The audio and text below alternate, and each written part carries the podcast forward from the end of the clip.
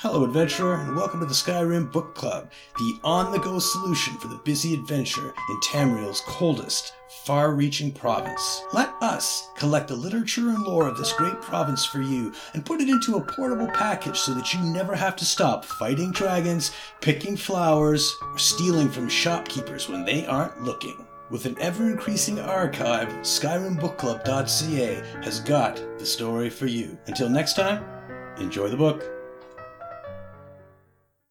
The Wedding Feast, a memoir by Naral, also known as Beartail, a memorial Bosmeri wedding feast. The memoir is undated. My children, Naral sets this down to give insight into the strange ways of the Wood Elves, amongst whom some of you travel. Beware their vengeful ways.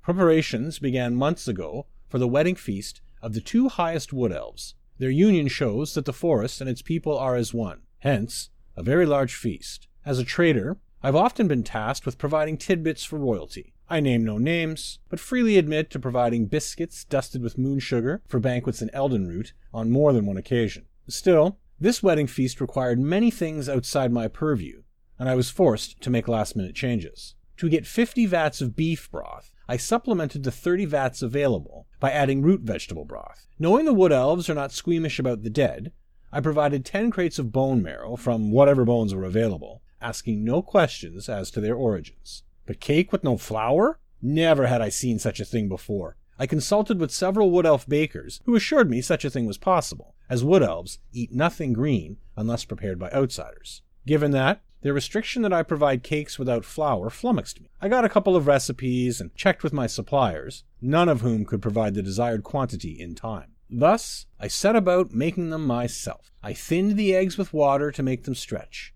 I added arrowroot and powdered flaxseed to thicken it. Sugar proved the most dear component of the cakes, so I added ground chalk to reduce the actual amount of sugar needed. The taste was similar to cake, very similar. And since they took so little time and gold to make, my profit doubled from the cakes alone. It was the substitution of flaxseed oil whipped with lard instead of butter that provided my undoing, and the undoing of many a guest's bowels. Not only did the wood elves rescind any future contracts, but they shaved my tail and confiscated all the gear and goods I'd left behind in my hasty retreat. Never, my children, offer to supply goods for a wood elf feast. It will only end in tears.